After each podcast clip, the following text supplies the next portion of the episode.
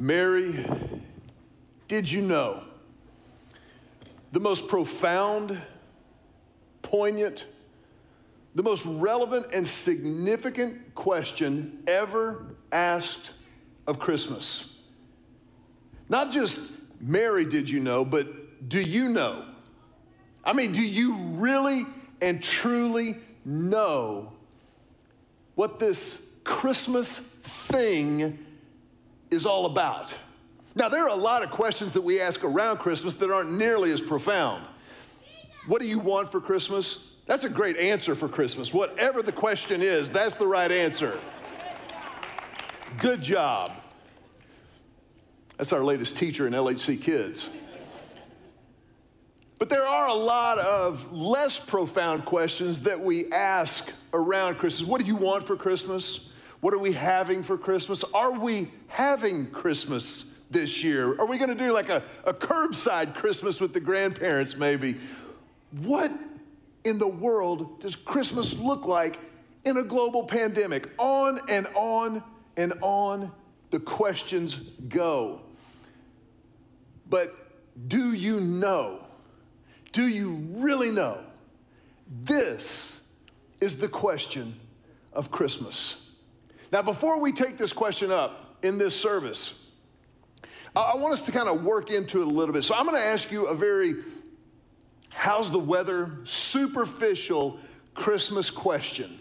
I want you to think about the greatest gift that you have gotten, not even of all time, just maybe in the last two or three years. I want you to kind of just think back in recent memory what is the best gift that you have received over the last few Christmases? Now, I was going to tell you about my greatest Christmas gift lately, the greatest gift that Julie and I together have received, but I think instead of telling you, I would rather show you. So I want you to think about your answer. If you need to talk about it with somebody that you're sitting next to, feel free. But I wanted to show you the greatest Christmas gift maybe that Julie and I have ever gotten. This is Gus. Say hi, Gus. Everybody say hi to Gus. He's doing so good. Sit. That's a good one. Gus is just over a year old. We got him last year just before Christmas, and there are a couple of reasons why Gus is the greatest Christmas gift that Julie and I have ever received. Come here, bud. Come here. He gets a little distracted up here. Last night in the services, he saw Julie sitting down here in the front row. He almost jumped off the stage. I understand that. I have to fight that same temptation. But the reason Gus is the greatest Christmas gift is because of who he is and because of where we are.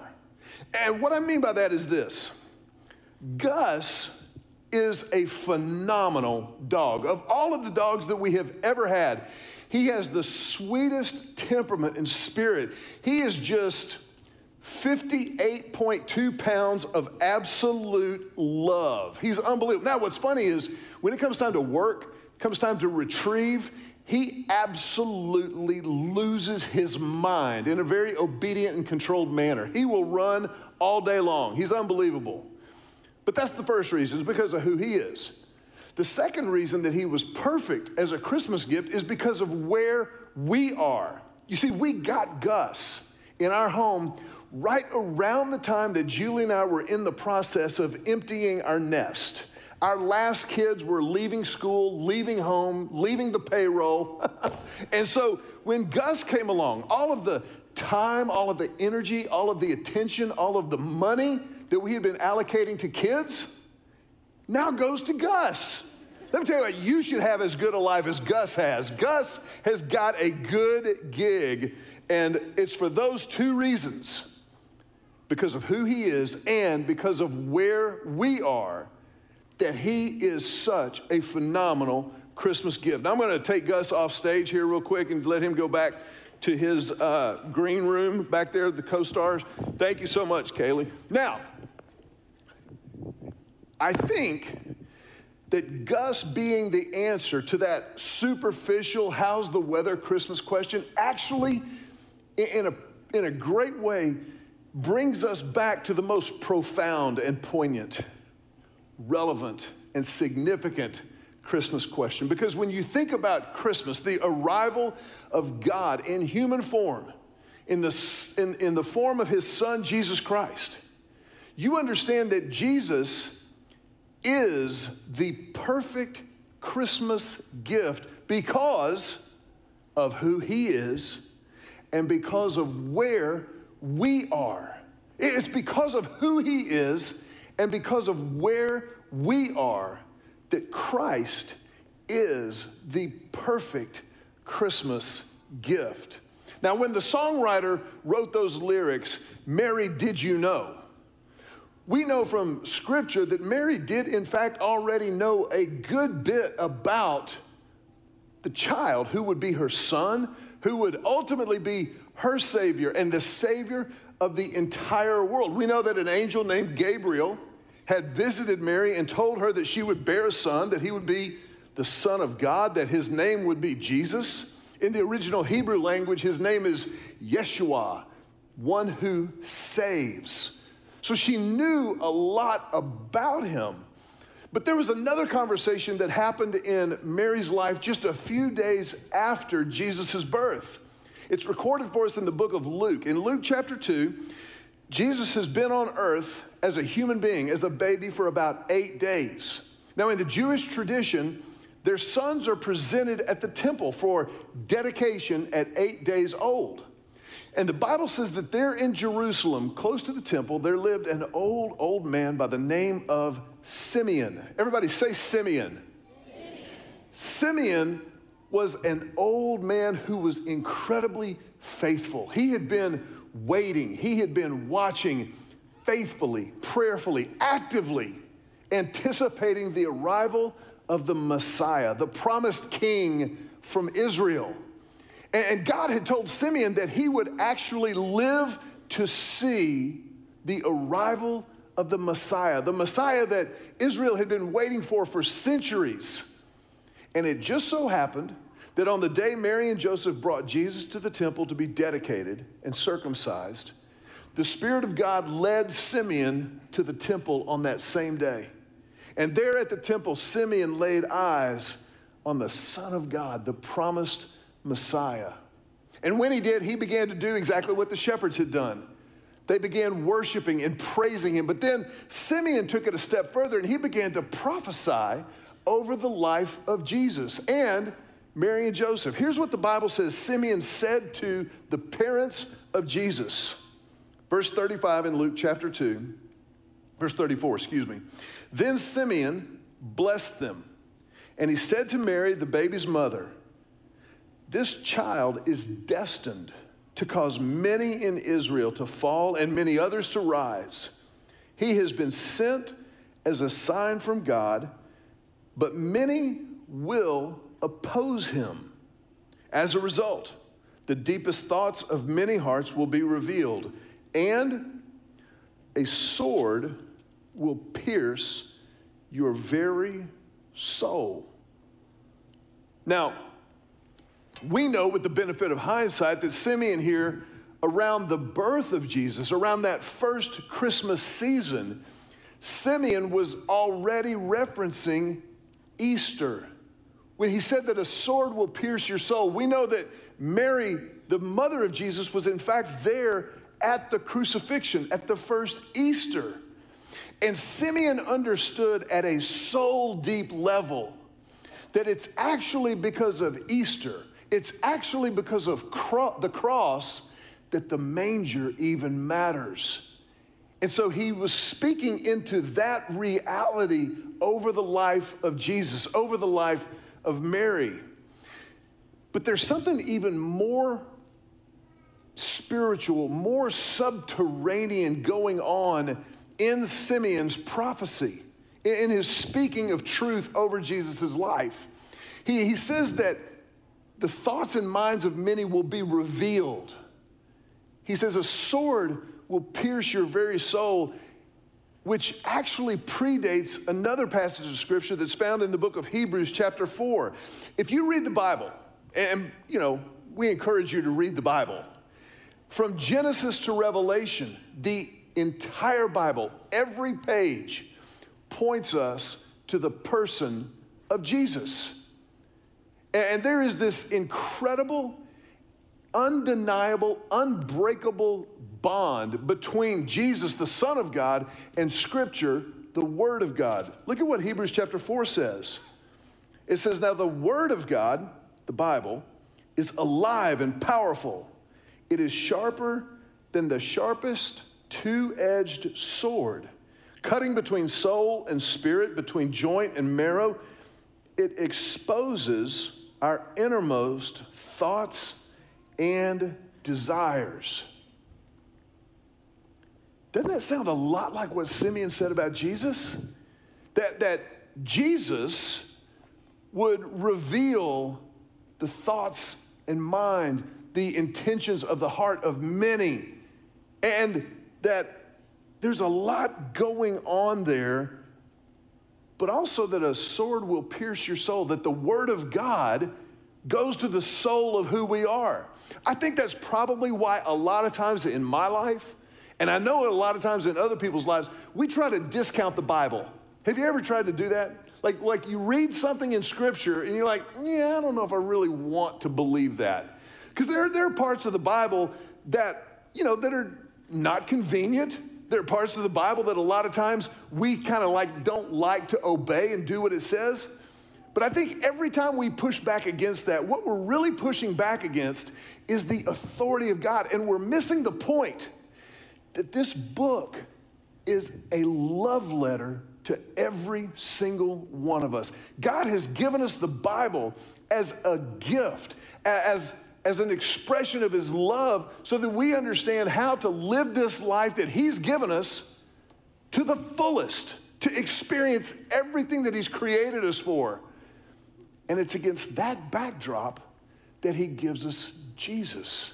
You see, how much more is it true that the Son of God is the perfect gift than it is even the Word of God? But there's this incredible link. As you look at John's narrative of Jesus' life, the Gospel of John, the fourth book of the New Testament. When he begins to introduce the narrative, he uses an interesting word to describe Jesus. He said, In the beginning was the Word, and the Word was with God, and the Word was God. He's talking about Jesus, and he calls Jesus the Word because Jesus is the fulfillment, he's the embodiment of every single word in the Bible. And so it's against that backdrop that we start to understand what Simeon is saying that, that Jesus actually is the perfect gift because of who he is, because of who he is as the fact that as the Son of God, he is willing and able to be our Savior. He is willing and able to be your Savior. We know that He was willing because He did it. He went to the cross. He hung on that cross and was executed for crimes he never committed. And as the Son of God, keep this in mind. He could have commanded a legion of angels to come from heaven and rescue him from the cross and take him back to his rightful place. But he didn't do that. He took the penalty for my sin, the penalty for your sin, and he paid the price for it there on the cross. He was willing to do that. He was also able to do that because he is God.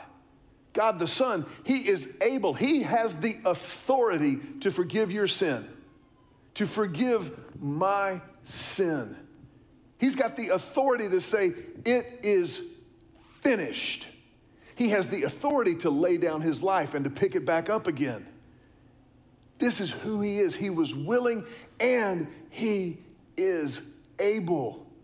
This is why Jesus is the perfect gift of Christmas because of who he is, but also, don't forget, because of where we are. Because of the fact that we need a Savior. You and I all God's children are in need of a Savior. Romans chapter 3 says that all have sinned and fall short of the glory of God. All of us have sinned and we miss the ideal that God created us for. Let me ask you a question. Have you ever been lost? I mean, like, like really and truly lost. If you've been lost before, just raise your hand. Look, it'd be fascinating to know how many men did not raise their hands just then. You know, I remember when I was a kid, I was six years old. I was growing up in Houston, but we had gone to Beaumont to visit my grandparents. And like I said, I was six years old, so this was a minute ago. And Beaumont had just gotten their first shopping mall, Parkdale Mall in Beaumont, Texas. And we all loaded up in the car my mom, my brothers, my grandmother, my aunt, and cousins, and we went to the mall. It was like the Clampetts. And I'll never forget, we were in one of the department stores. It might have been, does anybody remember Foley's? How many of y'all remember Foley's? It's what became Dillard's. Yeah, anyway, we were there either in Foley's or, or J.C. Penney or one of these, you know, high-end stores, and we were there between. My mom was shopping, and I was I was just messing around with my brothers because I wanted to. No, no, no six-year-old boy wants to go shopping. And I remember messing around and hiding, playing hide and go seek between the rounders and the racks of clothes. And I came around this one corner expecting to find my brother, and he wasn't there. And I looked around there, he wasn't there. And I started to look for my mom, and she wasn't there. And even at six years old, a boy does not want to ask directions. And, but I started to get a little bit nervous because I didn't see anybody that I knew or anybody that knew me. And you know, I, I, I wasn't panicking per se, but I was like, Mom, nothing. So now I'm kind of starting to think about getting ready to panic. And I go, Mom, nothing. So now I go into full panic mode, but I can't show it. So I'm trying not to cry. Do you remember that feeling of trying not to cry? Like, and it's even more pitiful. Like, um, so I started walking a little faster, and I turned around the corner, and there was a security guard there in the mall. And I said, Sir, I can't find my mom. And he goes, Well, partner, you come along. And he takes me by the hand, and we start to go to the security guard office or whatever. And we turn this one corner, and there's my mom. Now, as a parent, I, I don't know, I, I think this happens to all parents. How many parents have misplaced your children before? Have you done that before? We've done that. Julie and I, one time, right after Joseph was born, we loaded Emily up in the car and we're out of the driveway before we said, Where's the baby? it happens. And I saw my mom, she was panicked. I saw the relief, but then she did what every parent who has ever misplaced a child does. You, you, you're, you're scared when you can't find all of your kids, but then when you find them again, you're mad at the kids. That's exactly, I saw my mom in a split second go from relief to rage. Where did you go? I can't believe because now it's, you know, now it's about whether or not she was paying attention to me. But what happened? I took my eyes off my mom. I got distracted and when I took my eyes off of my mom, when I got distracted, I got lost. It is exactly what happens in every one of our lives. When we take our eyes off of our Heavenly Father, we get lost, we get distracted. And the reality is that we are born into this condition. By virtue of the fact that we come into the human condition, we are born lost. We we have inherited this spiritual DNA of sin. It really is a, it's like a, a mutation in our spiritual DNA. It is the law of unnatural selection when we choose to rebel against God, against His authority, against His sovereignty, and against His goodness and His provision and His protection and His love. That's where we are. And that again points us back to the fact that Jesus is the perfect Christmas gift. Now, I don't know where you are on this Christmas Eve, But I do know that if we left the message here, if we just went, let's sing Silent Night and call it a day. That right now, we are at the point of information. And information is important. What you know, what you believe really does matter because that determines how you behave and what you do. But this, this Christian thing is not just about what you know. It's not just about information. It's actually intended to be about application, about putting it into practice, putting it out into the world through your life. We said at the very beginning, Mary, did you know? Mac, do you know? Julie? Bill? Betsy? Cole? Caitlin? Jake? Jesse? I, I don't know, but do you know Jesus? You see, Jesus himself brought this into a laser like focus. He, he really helps us kind of strip away all of the man made religiosity, all of the layers that have been added to it over the years because we think we can do better. Jesus said, No, no, no. This is about relationship. This is about knowing, not just knowing about Him, but knowing Him. And, he, it's not surprising that the place where He made it the clearest was just before He went to the cross. In John chapter 17, in John 17, Jesus is praying for you and for me. He's praying for his disciples and apostles and all those who would follow after them. And in this prayer, he brings it down to, to where we can grab hold of the root of this thing. Look at John 17, 3.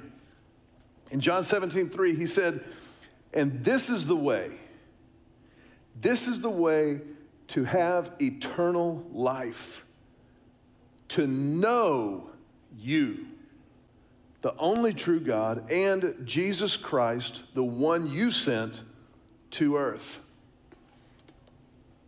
It's pretty straightforward, isn't it? This is it. If, if you want to know how to have eternal life, you want to know what it means to be a follower of Jesus, that's it.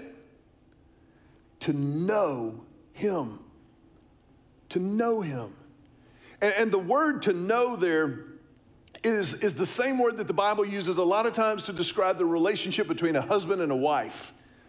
That a husband and a wife know each other, they become one, they become united, one mind, one heart, one body, one spirit. Because they, they have this relationship, they have this commitment to one another. And this is what Jesus became a human being for. In John chapter 1, it says, The Word became flesh and made his dwelling among us. The Word became flesh. This is the incarnation. This is God stepping down from heaven with a baby in his arms, inviting you and inviting me into a relationship. It's where we move from knowing about God to knowing God. It's where we choose to know Him intimately and not just intellectually. To know Him personally and not just philosophically. To know Him relationally and not just religiously. It's about knowing Him. It's about knowing Him. I want to ask you to bow your heads for just a brief moment. And in this moment, I want to take you back not to a superficial question of Christmas.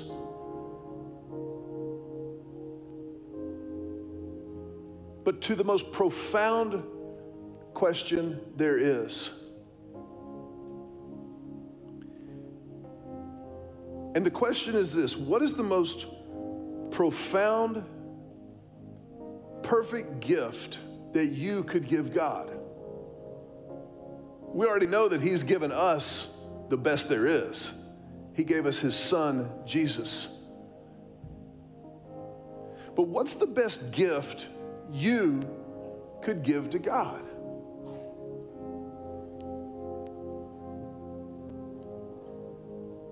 The answer might surprise you.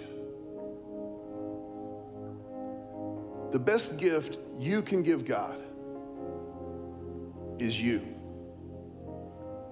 It's you. He created you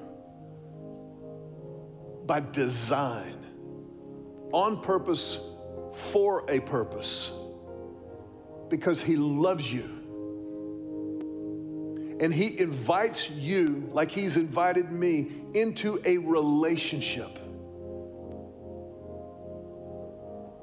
I wonder if this Christmas might not be your moment, your moment to give yourself to God, to commit your life to Him. If that's you, you may be in the room, you may be watching online. But in this moment, as a church family, we want to give you the opportunity to give that gift to God. Just to pray right where you're sitting, a prayer of beginning, a prayer of commitment.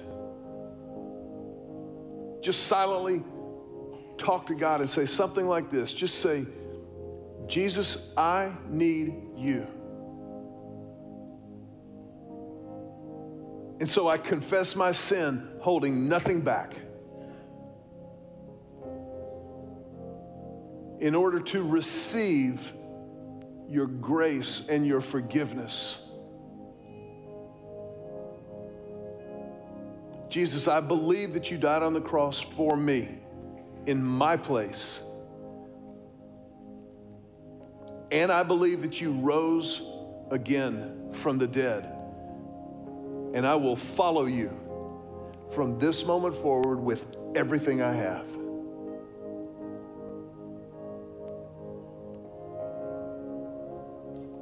Lord, I pray this prayer in your name.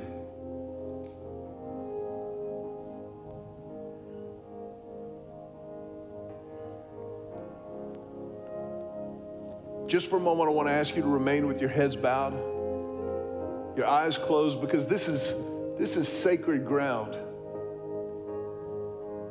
When God is moving in somebody's life.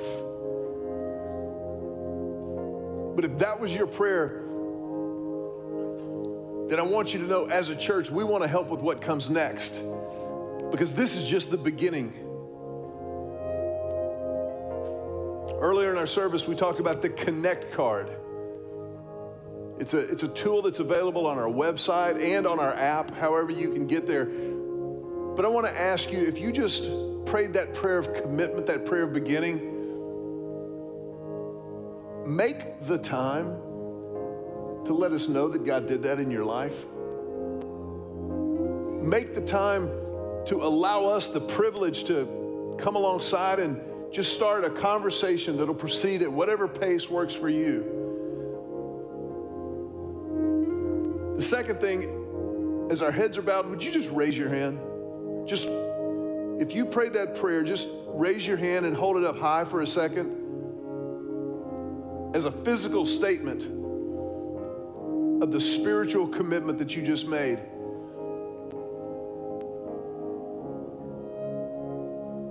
And know that we honor that, we celebrate that with you. And our family tradition around here is that you can put your hands down, but we're going to put our hands together and tell you, welcome home. Welcome home.